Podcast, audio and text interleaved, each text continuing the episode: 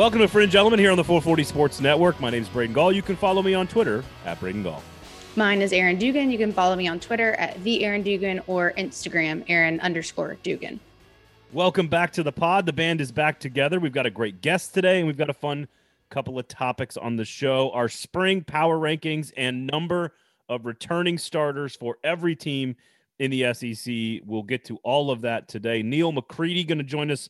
Of course, rebelgrove.com is the website, the officially licensed site of the rivals.com network covering the old Mississippi Rebels to give us an Ole Miss State of the Union. So that's coming up a little bit later on uh, in the show as well. So uh, spring practice, we'll sort of uh, poo poo spring practice a bit here at the beginning, maybe. Yeah. I'm a bit of a, a spring practice poo pooer, um, and that's fine. And that's fine.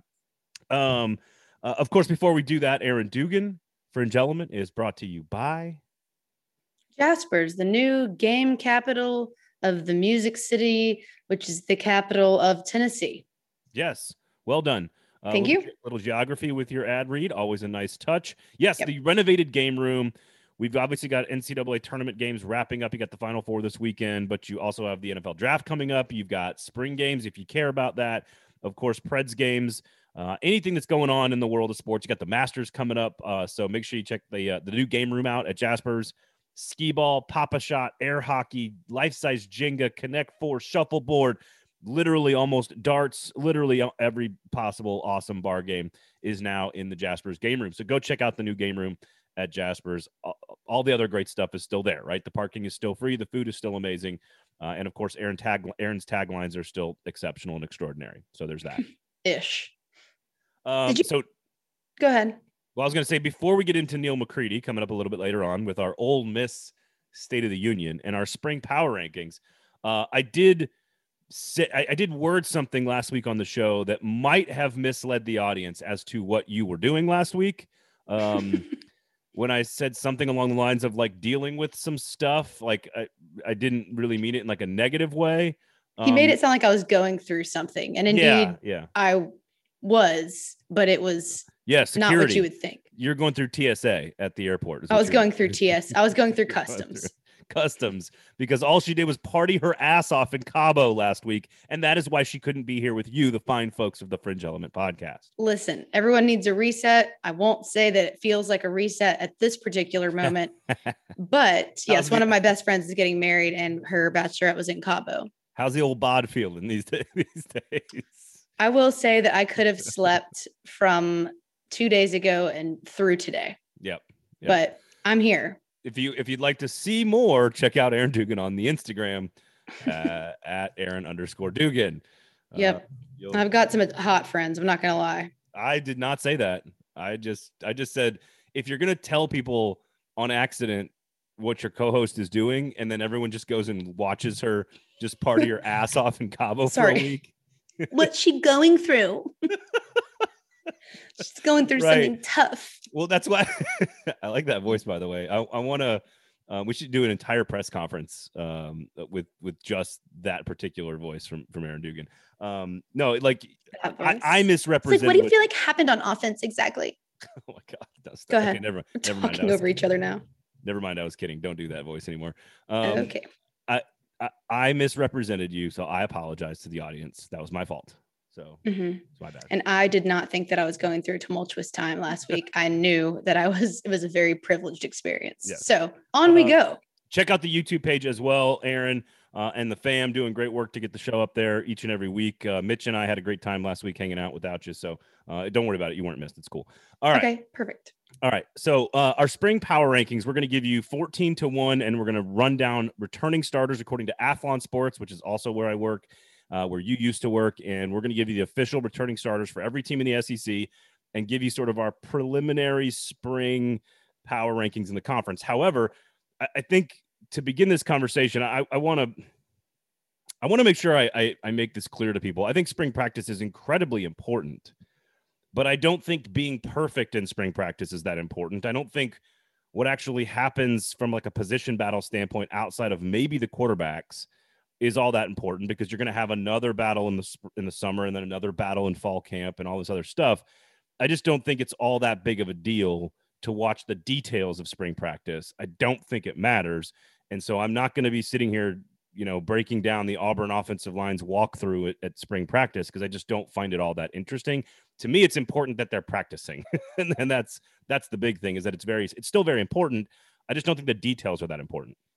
Well, it's and it's really just I do feel like people are reaching when you try to make these big overarching evaluations of a team's potential based on spring practice. I think we're just sometimes a little overeager and we miss football and we really try to uh, extrapolate it out to mean more than it does. What when I was working at Vanderbilt, to me, the most telling things, and of course, I knew a little bit more being around the program all the time, but from the outside, even people were coming in.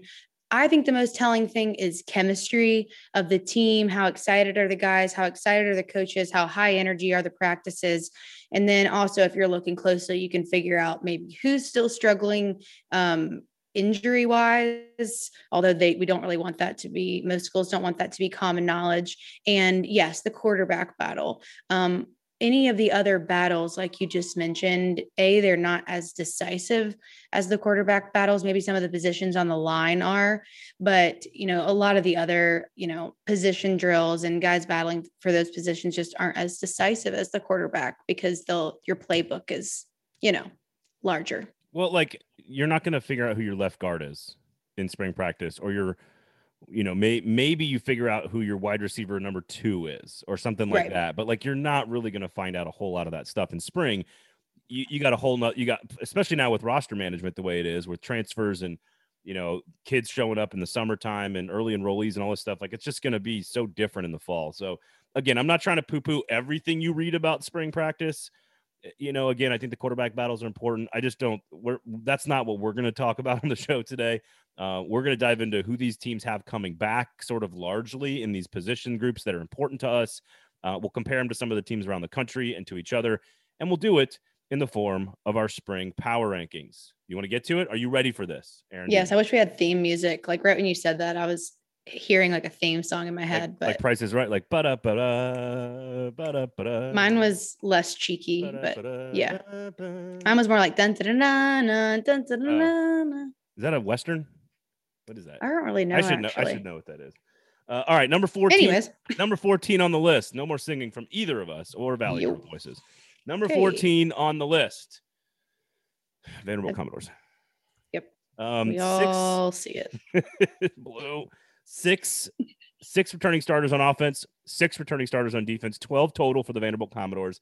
That is right in the middle of the pack in the conference. So not not uh, among the most returning starters, not among the fewest uh, you know, Clark Lea is, I think, lost 20. I mean, Vanderbilt, I think, has lost 21 straight. And if you count the new rebrand, which we have not talked about with you, uh, 22 straight games, uh, if you want to count the rebranding as a loss, taking an L there um, with your new Power Power V that that looks like, let's be honest, like Villanova, Xavier, and the History Channel had a threesome. Let's just be let's be honest about that.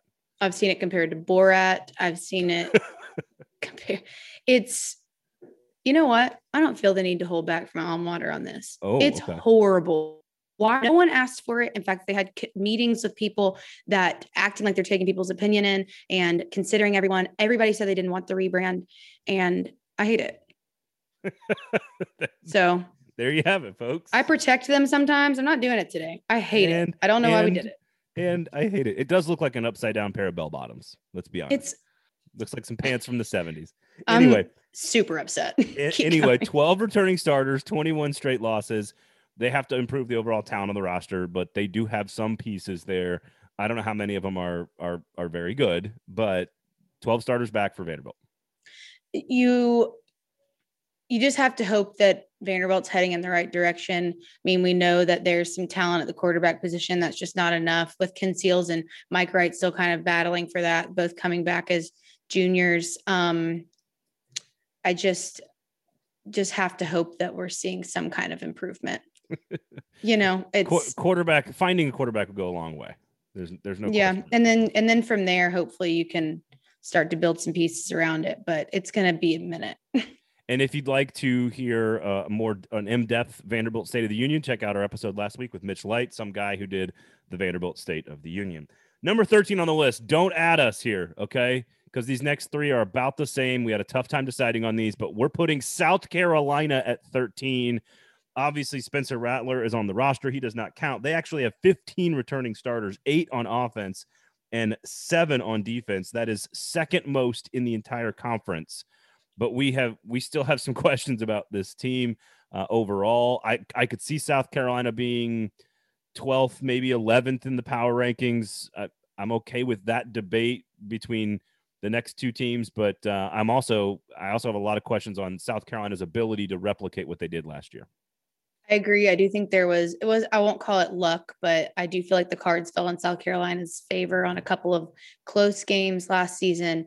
Um, so if that can happen for them again, then they may come out with something that looks you know a little bit better than expected, or looks like it should be higher than 13th on our list. Um, we are we going to talk about we're going to talk about standout players too. Go for it. Braden? Yeah. Okay. Talk about whatever Um, you want. this- It's your podcast. This is easier with you know some other teams we're looking at there's just it's hard to pick. Um, i kind of honed in on jaheim bell for south carolina their tight end um, just in turn if we're going to talk about guys specifically just his ability to um, add value after he catches the ball. He's good at breaking tackles. He just showed a lot of potential for south carolina. Um, so he's kind of who i just had my sights set on if i had to pick one i think he's going to be someone fun to watch this season Okay. Um, there you have it. Eight starters back on offense, which again does not include Spencer Rattler uh, and any other transfer portal people they've brought in. So Right. they've got a lot of guys back. I again, does how they that fit together Yeah, and and I, I think Shane Beamer does some things really well. This is where we're going to learn. Can he develop? Can he coach? Can he scheme? This is where we're going to learn. Is this this offseason we're going to find out because I, I, you're right. Luck's not the right word, but when you get Auburn and Florida when they got him, and and to get him like they got him, uh, I, I think that's uh, fortuitous at least to say the least. So. Uh, and I'm okay with with Gamecocks fans being pissed off about that. In fact, I take it back. You can at you can at me. It's fine. You can you can you can be mad at me because Go I think it. I think Missouri, South Carolina are basically even. We've got Missouri at, at, at 12 here on our list. Um, they actually returned eight starters on defense, six starters on offense. That's 14 total, which is third uh, in the or fourth in the SEC behind a couple of teams here that we're going to get to, uh, and behind South Carolina. They went hard into the portal, brought a bunch of guys back, trying to fix their defense. They lost their quarterback, Connor Bazelak. It's an interesting team. Eli Drinkwitz, year three. You know, again, uh, State of the Union, Dave Matter from the St. Louis Post Dispatch a couple of weeks ago. Make sure you check that out. They've got some weapons that are going to be good on offense. Um, the question is whether or not the defense can show improvement or not. Who sticks out to you on offense?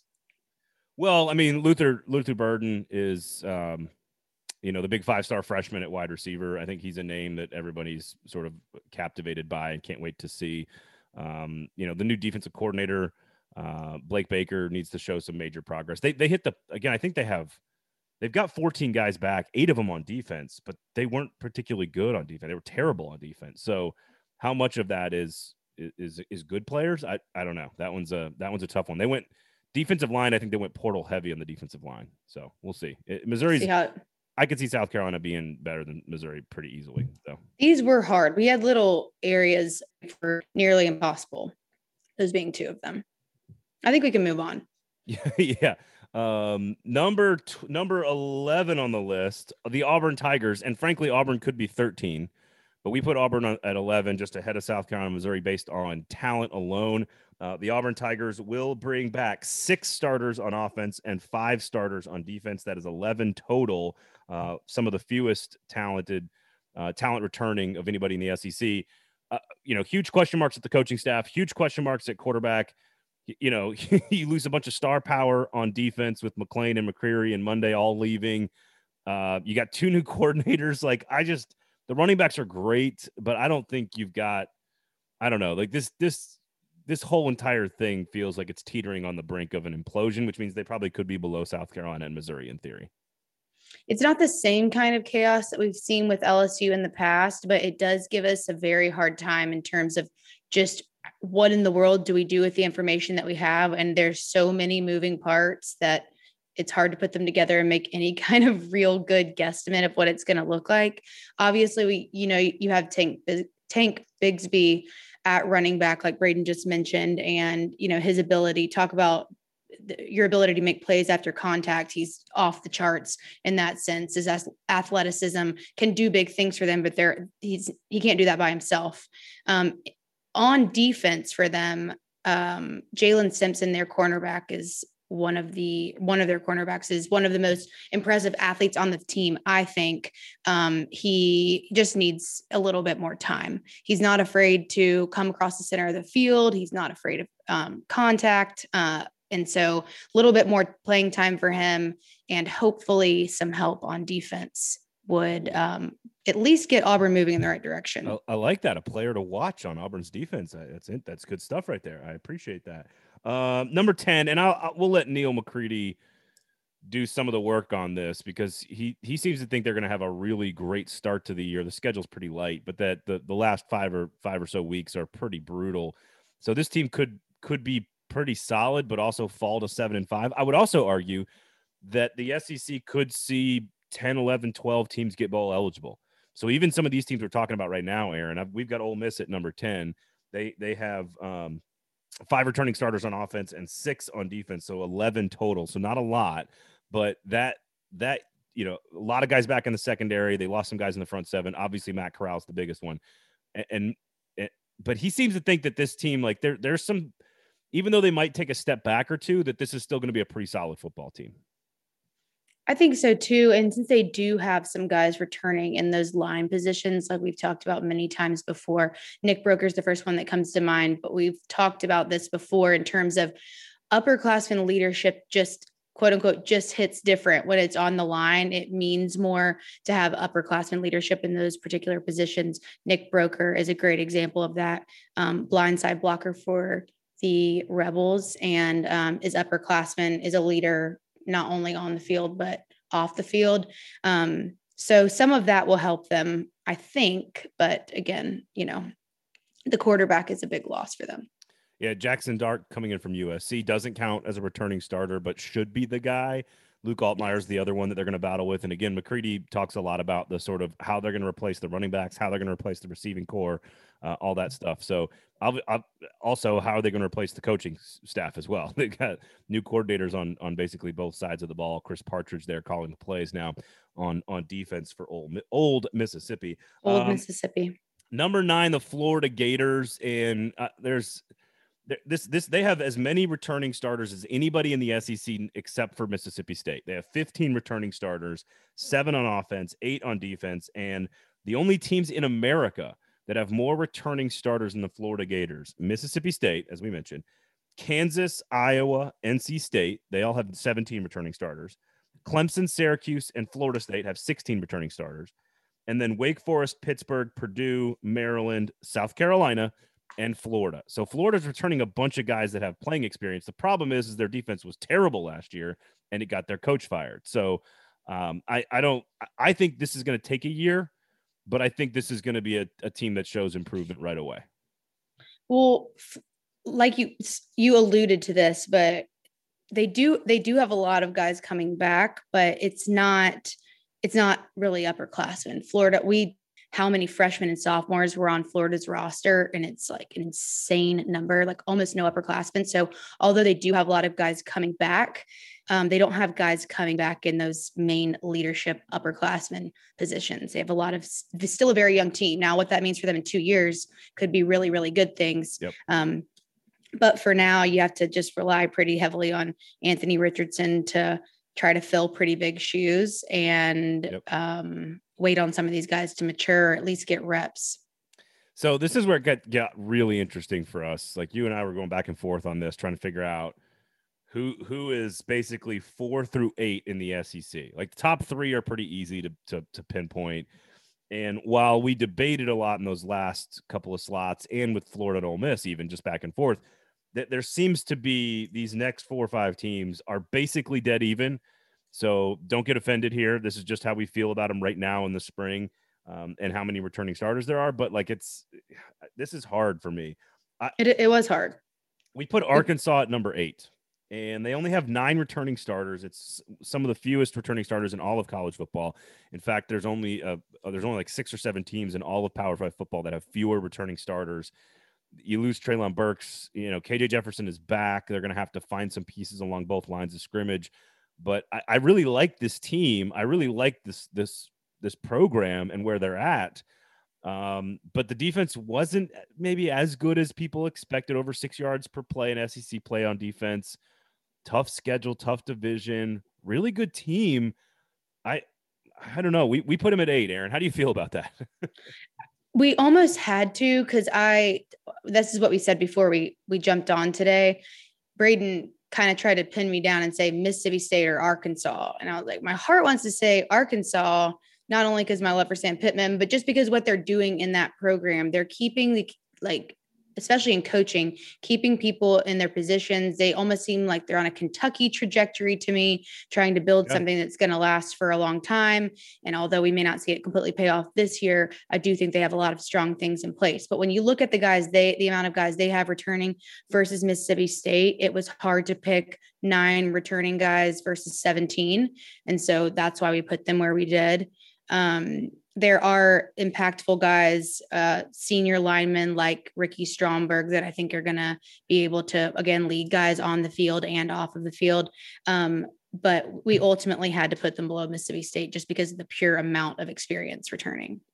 Well, and we, we have Tennessee at number seven. They have 14 t- starters coming back. Um, Tennessee has eight starters on offense, including Hendon Hooker, all four offense, four of the five offensive linemen. They have six guys back on defense. That's where they're going to have to make um, a lot of progress is on the defensive side of the ball. I, I trust Arkansas more, eh, but Tennessee returns a lot more around their starting quarterback, and they play in the easier division. So it's sort of like, like if we're talking about which program do we believe in, like from a culture standpoint or buy-in, or like you said, kind of feels like it's got a Kentucky build here. I, I, I trust Arkansas over Eh, you know Mississippi State or LSU or Tennessee, but it just doesn't feel like this particular Arkansas team. And maybe I'm dead wrong about this. Maybe we're just way off, and we didn't. We're not giving enough credit to some of the new pieces that are going to step in. But it feels like I trust this program more, but I'm not sure if they're, you know, if Mississippi State's not just one game better this year. Yeah, yeah, Tennessee too. Like like you said, and I that all that to say, I'm not not to shit on Tennessee's culture either, because I think they're definitely heading in the right direction. And maybe, you know, they have 14 guys coming back, and maybe some of that excitement can help kind of give them a little bit of an adrenaline boost going into the season and help them grab a couple more wins. But yeah, when you when you look at just uh, what Arkansas is able to do, it just sometimes feels like they don't need as many key pieces because their puzzle sort of fits together better. Um, Tennessee in my opinion, needs those standout guys and experience just lately to be mm-hmm. able to pull anything off. But I, could I, again, it's early. Could be dead I, wrong. If, if, I was gambling, I would gamble on Mississippi State and Tennessee to have more wins than Arkansas, but that Arkansas might be the better team than both of them. Yeah, that, that, that's sort of that where, sounds right. That's that's how I feel. And LSU is a complete wild card in all of this. We'll get to them in just a second. Mississippi State at number six, the most returning starters of any team in the SEC, and the most returning starters of anybody in the entire country in the Power Five. 17 returning starters, nine on offense, eight on defense. I really like what Zach Arnett's doing on defense with this group. They bring back a lot of guys, and Will Rogers comes back after basically what would have been every breaking every single SEC record on the planet if it wasn't for Joe Burrow and Bryce Young. So Mike Leach, third year, there's just a lot to like about where this roster and this team is. I don't know if Mike Leach can sustain it, but right now on this this particular moment in this spring, it feels like this is a pretty good Mississippi State team that I think people are going to underlook or over overlook, underlook, over overlook, overlook. overlook. I Mike Leach is interesting to me because it's almost like Mississippi State and their fans feel like they have this secret weapon. And not that I don't recognize what Mike Leach is able to do, but it does feel like they think he's this well kept secret that things are going better inside the program than other people are recognizing. Like I look at Mike Leach and I'm like, oh, it's kind of crazy what he's been able to pull off. And he's such a wild card in interviews and he's so funny and so entertaining. Um, but Mississippi State is, they seem very confident in what they have going on um, inside their program and their fan base. So they seem like they've got more of an ego than I think they should have, but I think not in a bad way, but just they think Mike Leach is the best thing that ever happened. And I respect him, but I don't totally know, like you said, if he can sustain it for forever. But maybe they know something I don't. I, I think they're in a really good spot for this year. But like, how long can they keep Zach Arnett as a defensive coordinator? How long is Will Rogers going to be the starting quarterback? Like, I the, the, to me, those are the some of the questions about Mississippi State. But I don't think those are questions about this year's team. Yeah. I mean, they gave up 5.8 yards per play on defense last year, which is not like elite, but it's pretty damn good for a team that is as good as they are on offense. So um, a lot where I'm I'm I can already tell there's always these teams, Aaron, that I spend like all summer sort of like pumping up. Like last year it was Kentucky, right? Mm-hmm. Like I spent all year last year, all summer talking about Kentucky, and turns out I was right. Um, and Mississippi State is I'm feeling some Kentucky vibes from last year Kentucky to this year Mississippi State. I feel like I'll be talking a lot about Mississippi State this summer. I feel like. Well, a lot to be said when you actually ha- are put in a position where you can build on something, yeah. and now you your playbook can become more perfected, more creative, um, as you have guys with experience under their belt. So, I hope they do it. I'd love to see them do well. So, number five on our list, and this might be controversial, but LSU at number five, and that's probably much higher than anyone else has them ranked. Um, so go ahead and post this all over LSU message boards if you'd like. Um, but I, to me, it's about Brian Kelly and his instantaneous track record of results and success, packaged with an with a roster that has been recruited very well. It's not quite the same as Florida. It's a little different. I think they've got better talent than Florida. And I think Brian Kelly's a more proven winner than Billy Napier, at least for right now. He's got to replace four starters along the offensive line, but they've got really good talent at quarterback. They've got one of the best receivers in America. I, I just think LSU is poised. I have no clue if this means LSU can beat Alabama routinely or Brian Kelly can recruit at the highest levels or they're going to win titles. I don't think any of that yet. But what I think he's very good, I think he's so good that, and their roster is good enough that with all the portal action that they got, that that this team can get good quickly. I don't know how good, but I think they're going to be ve- they're going to be significantly improved right away. So I've, we got LSU at number five. Well, the only way the culture can go is up because it's just been a mess. It's been complete chaos. And with that being said, we'll know quick. I don't know exactly what we will know, but I think we'll know in the next year or two where if this team's trajectory is is going it's going it's going to go up i don't see how it doesn't but i just right. don't know like you said if that's at the level are you going to be beating are you going to be competing and beating without beating alabama or at least playing them close georgia texas a&m which you know that yep. that those yep. two teams tend to play each other a little bit more closely but in terms of weapons like you said Kayshon Boutte and then on defense, they have a couple of guys. BJ Ojulari, is that how you say it, Braden? Yeah, yeah Ojulari. Ojulari. Yeah.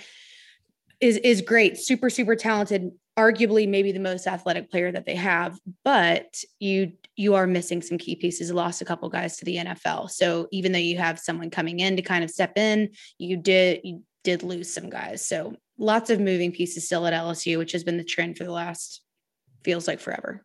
Fewest returning starters of any power 5 team in all of America. 3 on offense 3 on defense for LSU I could argue some of that's a good thing um, that they're replacing some of those pieces and that they have really good quality pieces on their roster. To me, this is like the Brian Kelly plateau. He, he's going to get them to the plateau pretty quickly. You know, 10 wins, 10 and 2, 9 and 3, whatever that number is, he's going to get them there pretty fast. The question is, do they just plateau there and just stay there, or can they challenge for that next tier, which is why he took the job in the first place. Uh, number four, and I can't believe I'm, I'm saying that the Kentucky Wildcats return only 10 starters, five on offense, five on defense and are and are fourth in our power rankings out of a lot of different reasons. Trust in the defense, trust in Mark Stoops. You've got the quarterback coming back and Will Levis, but they've got to replace some some. They've got three starters on the offensive line gone, and they've got to replace their coordinator. I I I don't know how much more trust we could put in Kentucky right now. Yeah, we're definitely just banking on history repeating itself, but some key the the system that has been built at Kentucky is still there. And I think over the course of the last decade, we've seen that built the right way and are kind of just trusting that it's continue, going to continue to work that way. You've got guys like Chris Rodriguez at running back. I mean, we could oh, talk about these, these individual guys, but it's just it's it's less about them and more about just trusting that Mark Stoops is yep. going to continue to make this work. Well, and like I thought about LSU at four, but like Kentucky beat them, just just destroyed them last year. But again, that's a different coach. So um, I, I really do think four through ten, Kentucky, LSU, Mississippi State, Tennessee, Arkansas, Florida, and Ole Miss. I think this is as strong and as healthy a, a, a four through ten as we've ever seen in this league. Because I think the bottom four and the top three are pretty clear. Like that that if if I had to you know kind of put lines of demarcation in there. And honestly, it's almost always been pretty four distinct categories, at least you know in my recent memory. It's been you've had the top two or three, you've had um, the next three, you've had the not the shittiest three right above the bottom then you've had the three in the bottom i think. Not shittiest three. That's a nice nice label there. You've had the second to me it's broken and easier been broken into four tiers in I, recent I history. right. It's it's it's more clear who these sort of middle of the pack to bottom half teams are whereas it feels like if florida and Ole miss are nine and ten that that, mm-hmm. that is a pre, a really good nine and ten yeah because like it's just yeah that, that's I think that's I think we're, we're I, I, didn't say that well. The very very tip top top three, you at the very bottom, and the middle is all kind of you know pretty strong. Didn't yeah. know where to put them, and and normally there's pretty you know there's some towards the bottom that aren't Vanderbilt that you know aren't great. Yep, a, a lot of love like to put to, to to rank Kentucky in the top 25 or put them at four in the SEC with only 10 starters coming back is an extraordinary testament to what Mark Stoops has accomplished. Yep. Um, Texas A&M at number three, pretty easy to put them at number three. Quarterback battle is going to be huge. Uh, they only have nine returning starters, four on offense, five on defense. They're going to have to find some replace some some high level NFL talent on the defensive line and the offensive line. And it, but they've recruited so well that I think they're going to plug those holes. So A&M at three. Yep. A, chain. you know, they've they may not have the most amount of players coming back. They have who else had, did we just say had nine? Uh, uh Arkansas Business, has nine. Ar- yep. Arkansas. Nine. Yep. But it just the talent level of the guys that they are returning, and again, the system, um, what Jimbo Fisher's been able to do and competing, you know, com- really giving these very top tier teams a run for their money has us um, believing that they could probably do that again. So again, Georgia fans, you might think this is controversial, but I have Georgia. We have Georgia at two, and we have Sorry. Alabama at one and Georgia returns 10 starters, seven on offense. So the offense is in really good shape. They lose a lot of playmakers. Um, just three on defense, but we're not really worried about that side of the ball. They're just going to nope. like throw waves of dudes at you, um, uh, which is basically what happened on the bachelorette party in Cabo, I heard. Uh, and then Bama. you heard of nothing. Bama uh, at number one. I think, unfortunately for Georgia, I don't think this is a function of Georgia like taking a step back. I think Georgia's a top two or three team in America. Like I think they absolutely could repeat and win a national championship. This is not a knock on Georgia. I think Alabama is this salty this year. Bryce Young on offense, eight starters back on defense, 13 starters for Alabama back. Uh, their defense is going to be sick. Bryce Young is still Bryce Young. Like I just unfortunately for Georgia, I just think this is one of those where like, oh, Bama got beat a couple times. Now they're going to come back and show us that Nick Saban's the greatest coach of all time. I, I just think Bama is really, really good. they are, but if we want to plant a little bit of Georgia excitement that I guess a lot of Georgia fans already know about, but let's talk good about Georgia for a second right. on offense, like Braden let's mentioned. talk good about them. Let's go. Let's talk good about them. Yeah, baby. On think people I'm very excited to watch for Georgia on offense. Arian Smith, who is an actual legitimate track star at Georgia, runs track for the university, um, had a lot of big, oh, they didn't have as many. He, you didn't see him all over. He wasn't everywhere, but what he did do was impressive. Um, his ability to make chunk plays. Uh, I think we'll see a lot more of him this year. He was derailed by an injury last season, um, but I think he'll be a standout guy. And Brock Bowers has already been really fun to watch tight end oh, who just ridiculous. completely what'd you say? It's just ridiculous. Just, just ridiculous. I mean, you look up it. Yeah. He runs routes like a receiver. I mean, you you look up and he's he's gone. Um, it just he is. It's a level of pro- production for him that I I just don't remember seeing as a true freshman tight end before. I think that the the sky is the limit for him, and he is extremely entertaining to watch. Yeah, what's what's unfortunate is the only name that truly comes to mind as a player at that position with that level of athleticism is Aaron Hernandez. Like that that's the name that comes to mind. Like uh, just the ability to get him the ball in space and do so many different things. Yep. Like that's that's the, I mean they lined up Aaron Hernandez in the backfield. Like that that's what they did. Handed him the football. So um uh, yeah, That's going to become a household name. well, Aaron. Oh, Brock Hernandez. Bowers already is. Yeah, yeah. Yeah. Yeah. I mean, but hopefully in a different way than Um, I don't think it's hopeful. I think it will be in a different way, and already is in a different way than the murderer. Uh, and uh, obviously, the Brock Bowers is a national champion, so I guess they have that in common too. So yeah, both national so, champions. Same, same, but different. Jeez, how did we get here? Um, Bama number one. So our power rankings: Bama, Georgia, Texas A&M, Kentucky four, LSU five, Mississippi State six, Tennessee seven, Arkansas eight, Florida nine, Ole Miss ten, Auburn eleven, Missouri, South Carolina, and Vanderbilt wrapping up your list. Ada, send us your send us your power rankings. I listen if you guys want to argue with us about four through ten, I am totally fine with that. I think you can make a great case for a lot of these different teams, but we wanted to lay out all the number of returning starters who's bringing back what and sort of give you a spring look at where we think these the, the conference is from top to bottom uh, today on the show. Anything else you want to throw at him, Erin Dugan? Anything? No, I don't think so. All right. Well, good stuff then, man. When we come back, you'll hear from Neal McCready of rebelgrove.com covering the Ole Miss Rebels. He'll give us our State of the Union for Lane Kiffin. Is he leaving? Is Lane Kiffin going to stay? Who's going to be the quarterback? Is the defense going to be better? The coaching staff, all that great stuff from Neal when we come back right here on Fringe Element.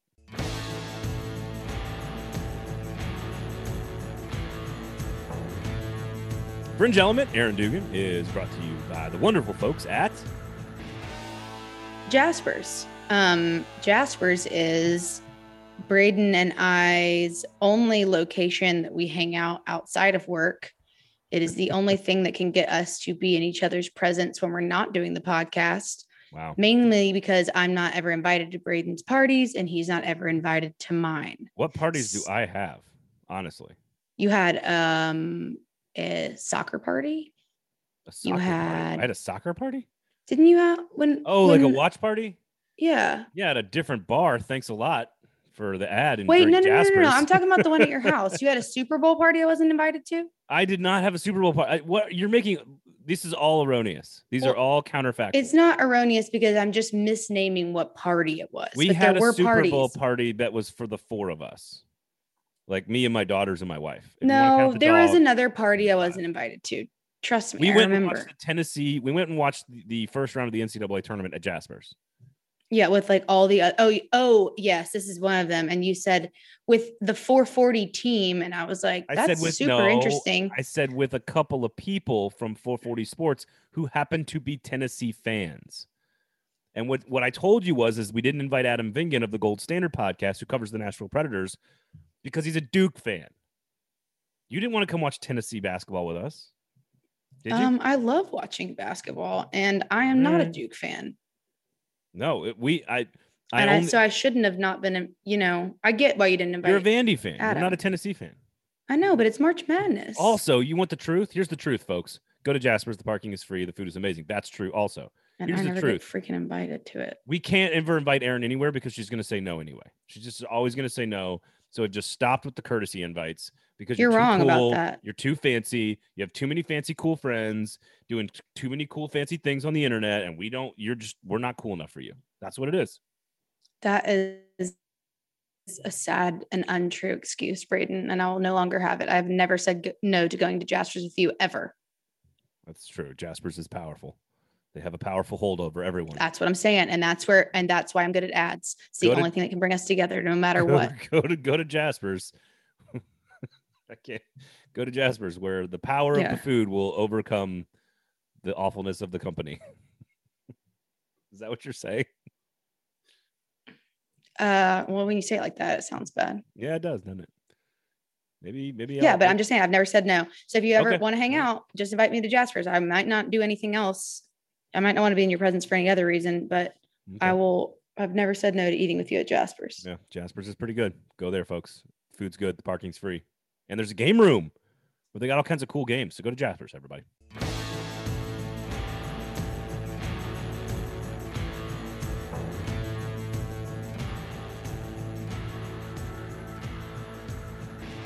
Neal, great to see you, man. Always a pleasure to speak with you. Uh, thanks for giving us a few minutes of your time today. We appreciate it. Yeah, thanks for uh, having me. I appreciate it. So let, let me before we talk quarterback battle or you know state of the state of the roster or the coaching staff, all that stuff. I'm just curious sort of what Ole Miss fans how they view the future long term with Lane Kiffin. His name is going to come up with NFL jobs pretty routinely from here on out, especially if he's winning ten games a year. Where what do you see sort of the relationship being between Lane Kiffin, the university, the fans long term? Yeah, I'm I'm always kind of reluctant to speak for a fan base because I'm not a fan, so it's kind of hard for me to to know what they think. Um, you know, look, you're exactly right. His name's going to come up for a number of reasons. It's always going to come up. Uh, any media that is click based, and I don't mean that as a negative. I just mean that as a as a matter of fact. Any media that is click based knows that Lane Kiffin's name gets clicks, and so if you can write Lane Kiffin's name, you write it because it helps your numbers. Now that being said, that that if I just left it there, that would be flippant. The reality is, Lane Kiffin's name comes up also frequently because Lane Kiffin and Lane Kiffin's representation puts that name out. They like his name being out. He, I think he's a guy that views any publicity as generally good publicity. Um, and then, so this is a complicated answer, and and a lot of people they just get mad at this. They they want you to say Lane Kiffin's going to be at Ole Miss forever, and and he's never leaving. And I, I think that's disingenuous. Um, you know, is there a scenario where Lane Kiffin ends up being at Ole Miss for six or seven years? Sure, absolutely. Um, Ole Miss is paying him seven and a half million dollars. I mean, start there.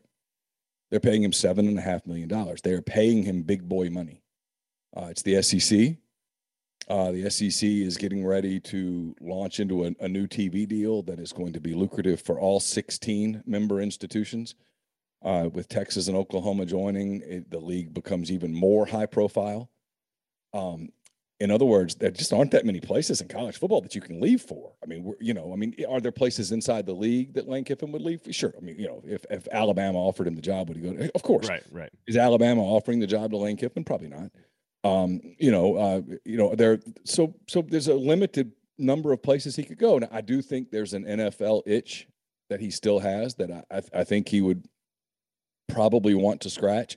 I don't think he sees himself as the guy at Ole Miss for a long time. And again, that could change over time and it could become something where he wants to be at Ole Miss and it works out and he starts to program build. Right now, he's team building. He's using the portal incredibly well in a way of team building. Yet I don't know that that's a it's that's not necessarily a sign of program building. And so right. it's complicated. They obviously like him. Lane Kiffin came in uh, Ole Miss when when Lane Kiffin got the job. Ole Miss had just come out of a, a, a disappointing season that ended with a loss in Starkville that was, you know, accentuated by the Elijah Moore penalty and the dog pee thing and all that stuff. And it was kind of an embarrassing time. And Lane Kiffin comes in, and Ole Miss went from irrelevant to relevant very fast. Ole Miss went from kind of boring to pretty must-watch television really fast and then last season, Ole Miss went ten and two. I mean, they they they went to the Sugar Bowl and they lost to Baylor in the Sugar Bowl, and the job that Lane Kiffin did with Matt Corral, and I mean, there's a lot there beyond just the craziness and the golf ball and all that stuff that that kind of comes with Lane. He did a he's done a hell of a job at Ole Miss so far.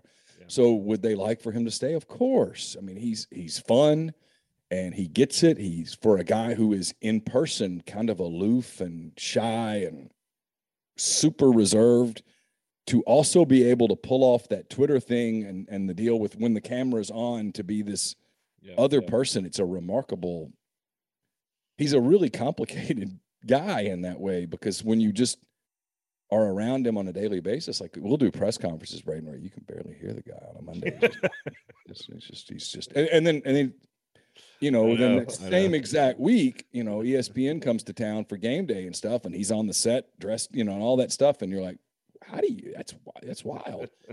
um, so th- there's a lot there. I don't know. It, it, if you told me that he's gone after this season, I'd buy it. If you told me that he's here in five years, I'd buy it. It's it's the money makes it where, yeah, unless he's willing to take a pay cut, only a handful of places that you can go at this point. If because Ole Miss is they have, he has won and they have bumped him and bumped him and bumped him and seven and a half million dollars puts you I don't know where they are 10th 11th in the country in terms of paying their head coach and so I don't you know they're not a lot of places you can just go get tons more money Ole Miss has proven that they'll pay and with the SEC contract coming, they'll pay more if it's what it takes. Yeah, there's so so much to follow up on in that answer.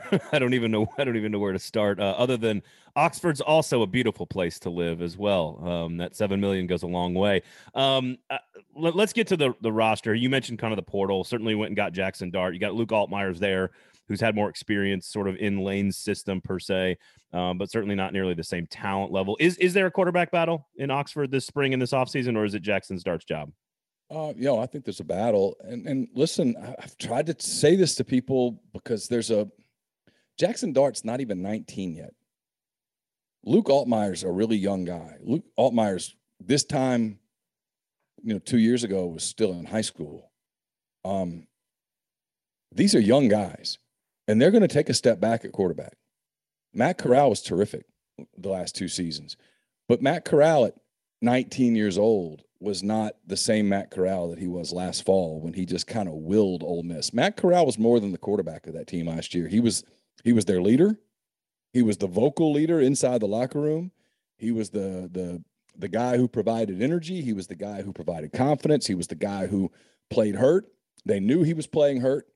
He provided toughness. He provided a personality. Uh, there was a lot there, a lot there with Matt that that you don't just immediately replace. I don't care how good Jackson Dart is or Luke Altmyer is. They're going to take a little bit of a step back at that position because Matt Corral developed over the course of time into a first round pick, and and they're not going to be that right away. So there's this tendency because Jackson Dart came from USC and it was the transfer portal and everybody wanted him and all of that. There's a tendency to go no fall off and and listen, two years from now, if you told me that Jackson Dart's getting first round looks and people are talking about it, I, get it. I, I, watched him on Saturday and I saw it. Right. There's a lot of skill there. There's a really high ceiling. He's got a, a ton of upside, but there's a lot of work to be done. He's not he's not the quarterback today that Matt Corral was at Ole Miss in the fall. And that's not a criticism of Jackson. It's just there's a reason that, you know, four NFL head coaches were in Oxford on on Wednesday, and 31 teams were there. And there's a reason that you know Mike Tomlin and um, you know Matt Rhule and, and Mike McCarthy were were studying every move that Matt Corral made. It was because they're thinking about making him the face of their franchise.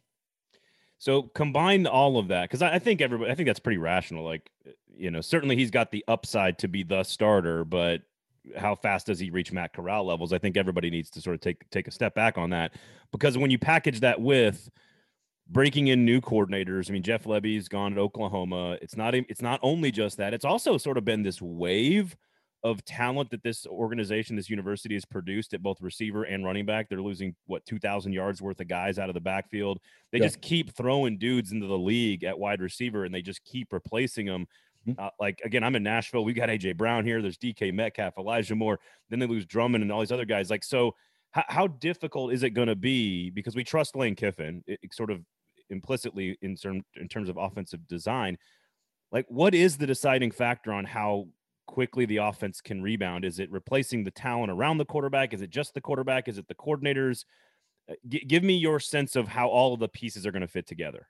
Well, I think this is the brilliance of Lane Kiffin, and he's shown this from back when he was at uh, at USC and then at Alabama as an offensive coordinator. He did it at FAU on a, on a much smaller scale, and he's done it at Ole Miss in the last two years. If you look at it, the first year that he got to Ole Miss, Elijah Moore was the the kind of the focal point of the offense. They moved him around. They made they made sure that he got the ball, and then last season it was more about Corral, and and and you know they didn't have an Elijah Moore. They didn't have a Kenny Yeboah at tight end. They they were kind of having to mix and match. They had a bunch of different running backs that did different things, but the offense was built around Corral. So I have no doubt that he'll figure out how to accentuate the the positives that he has.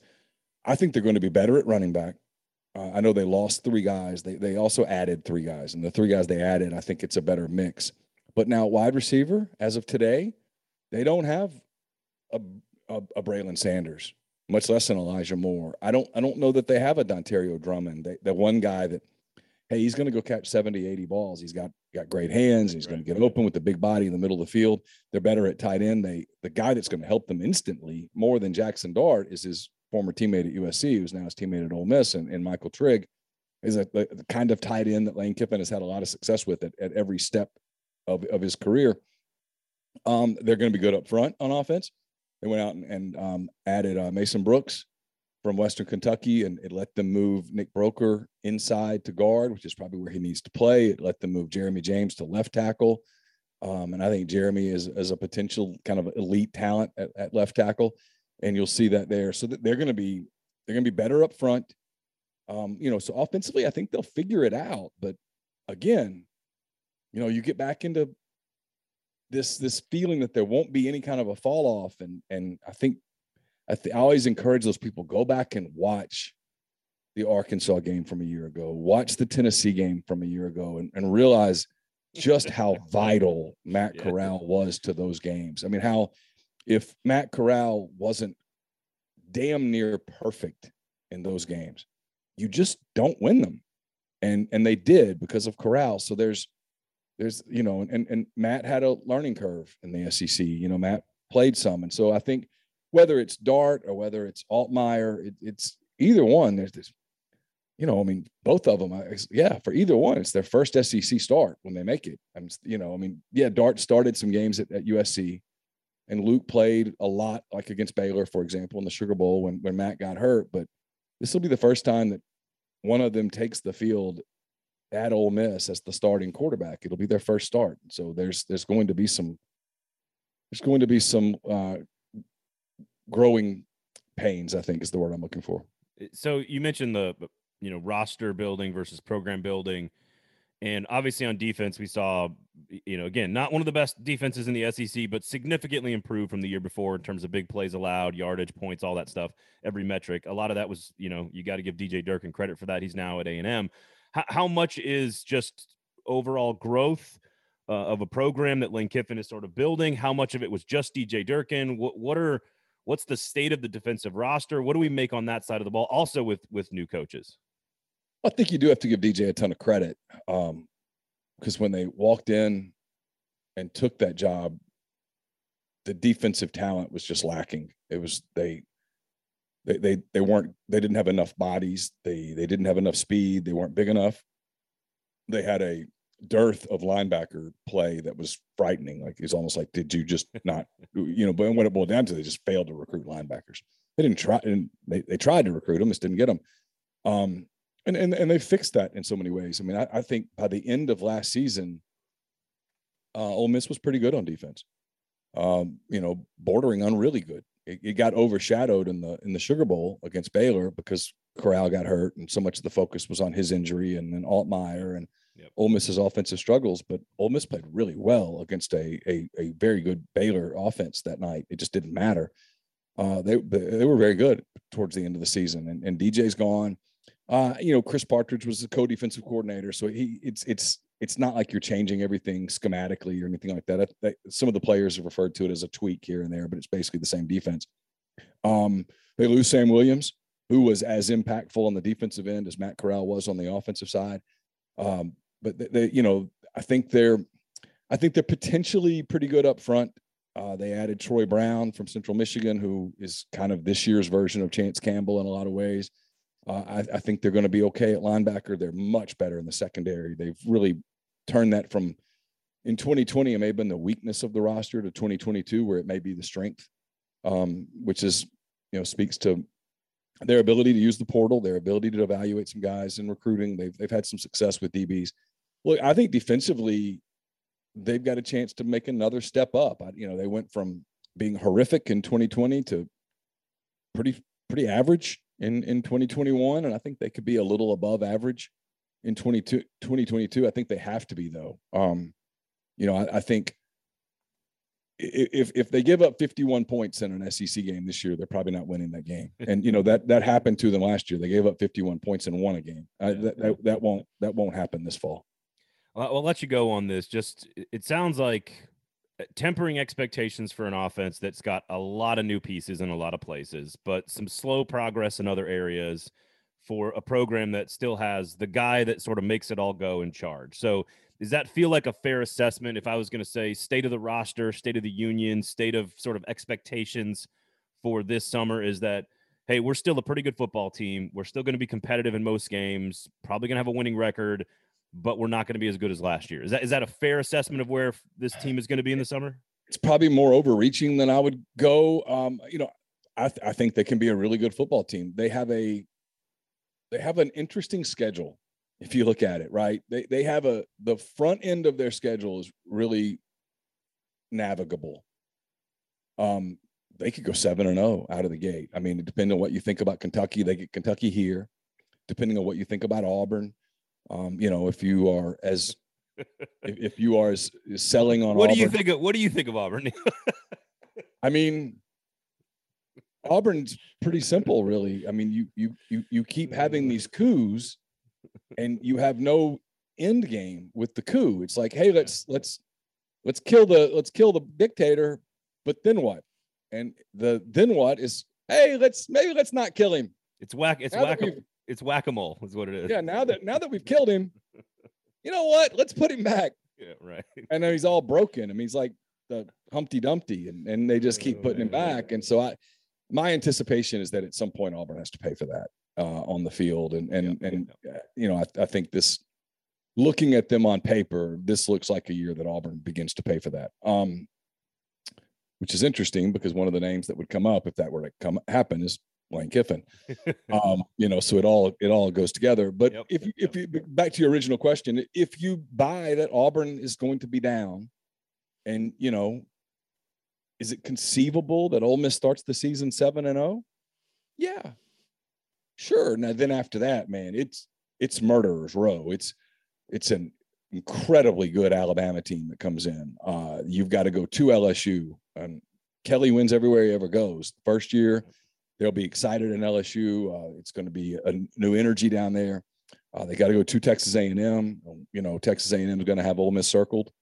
Uh, they have to go to Arkansas. Ole Miss typically does not do well in Fayetteville, and I think uh, I think Arkansas is going to be a good team again next season Mhm. and then they get Mississippi State, who would have uh, trying to avoid three Egg Bowl losses in a row with uh, a, a very experienced team with Will Rogers, and uh, I mean that the, the last five games, I mean it's like whoa, uh, you could, I mean you could play well and go one and four, Yeah. and so you know, but the flip side of that is that you could start hot, play with this, kind of find yourself. You have lots of time, build a lot of confidence, and you're six and one, seven and oh, ranked seventh in the country or whatnot, and Alabama comes in and you're like, hey, it's free shot, it's okay. And even when you lose, you you turn around and you go win games and you look up and you're 10 and 2 again. I mean, that is that conceivable? Sure. Would I bet on it? Probably not. But you know, I, I think I think it's an eight and four team. Um, you know, and and it, it's one that if you're looking at it from a program standpoint, as long as they can kind of continue to build and recruit, and as long as you know Kiffin stays and and that kind of thing, I I, I think it's a super successful kind of a a season that you can build on because whether it's Dart or Altmyer or whatever, whoever that quarterback is in 2023 is going to be more experienced and Yep. uh, more seasoned and and that, that kind of thing. So, but if you're looking at it as a hey, this is and I've seen people do this, and I just shake my head kind of like, hey, you know, they're this is gonna be a national championship contender. It's like probably not, probably not. You're you're probably not there yet because you just don't close God you don't close that gap in that period of time although they've come really close like last year i mean look if they win at auburn which Yeah. was a weird game if they win at auburn i mean maybe they're in the playoffs i don't know i mean it- it's a remarkable accomplishment what, what he's done but um they're, they're going to be good. They're going to be fun. They'll that like once again they will be must watch television i think. Eh, And I think what's interesting in college football, which makes it fun, is context is so important, and what you do in a rebuilding situation is almost as much a sign of progress as how good you are when you're good. And so I think if they go eight and four after losing all their coordinators, their star quar- their star quarterback, and all that stuff, and they're still able to maintain, that's almost as much a step forward as as as anything. Even though it feels like you're coming back to the pack a couple of wins, so and Sure. it's it, it's gonna be a fascinating year, like you said, must must see television, must click, must click content on Lane Kiffin. That is for sure. Neal, for sure thank thank you so much, man, for giving us so much of your time. We do appreciate it, and uh, we'll we'll talk uh, this on this summer sometime. yeah absolutely thanks for having me i appreciate it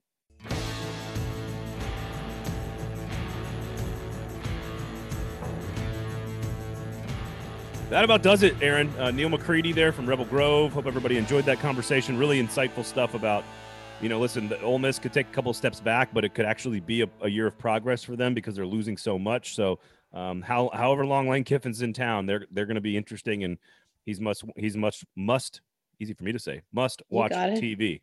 There you go. So there you have it. There you have it, man. Good show. I'm ready to pick my Ole Miss road game for the year. I like to go to at least Ooh. one.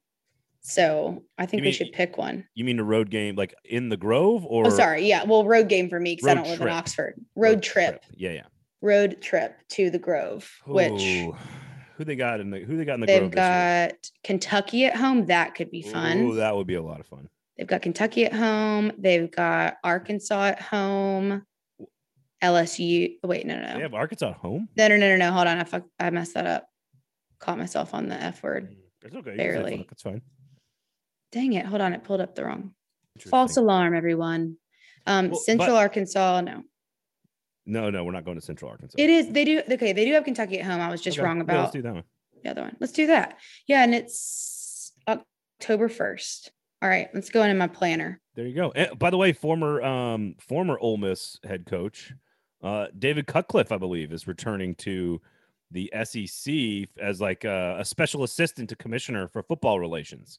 That's a fancy title. I I'm glad that he's going to be like just I would use him as a sounding board for all of life. You know what I mean? Like I would just mm-hmm. use David Cutcliffe as like, hey, which speaker, which amp should go to my speakers? Like what, you know, what do I do as a father in this situation? Like I would ask David Cutcliffe about everything. Anything, whether or not he's ever experienced it, he seems like a good I a good sounding board for advice. I support that much better than me. Go to Jasper's, everybody. Jasper's over on West End is the next evolution of the sports bar here in Nashville. Game room, great drink specials, free parking, uh, just awesome, awesome menu by Deb Paquette and Four Top Hospitality. So make sure you go to Jasper's, everybody, uh, and check all that great stuff out. Erin Dugan, where can people find you? Well, tonight they can find me at Jasper's because I have no groceries since after being in Cabo. so I'll be there tonight. Uh, You can find me on Twitter at the Erin Dugan or Instagram Erin underscore Dugan. You can follow me, Braden Gall, at Braden Gall. Thank you guys all for listening and watching on the YouTubes. Make sure you're checking out the YouTubes and just click all the subscribe buttons everywhere we, we where there's a button, right? If it's on the social account, Yes. follow the social account. If it's on a YouTube channel, follow the YouTube. Just click all the subscribe buttons everywhere you can. Help support the company. We really, really appreciate it and all the work that Erin puts in for all this stuff for you guys to watch it. So, special thanks to Neal McCready for hanging out with us as well. For Erin, my name is Braden. Thank you guys all for listening. This has been Fringe Element here on the 440 Sports Network. Talk to you again next week. Bye.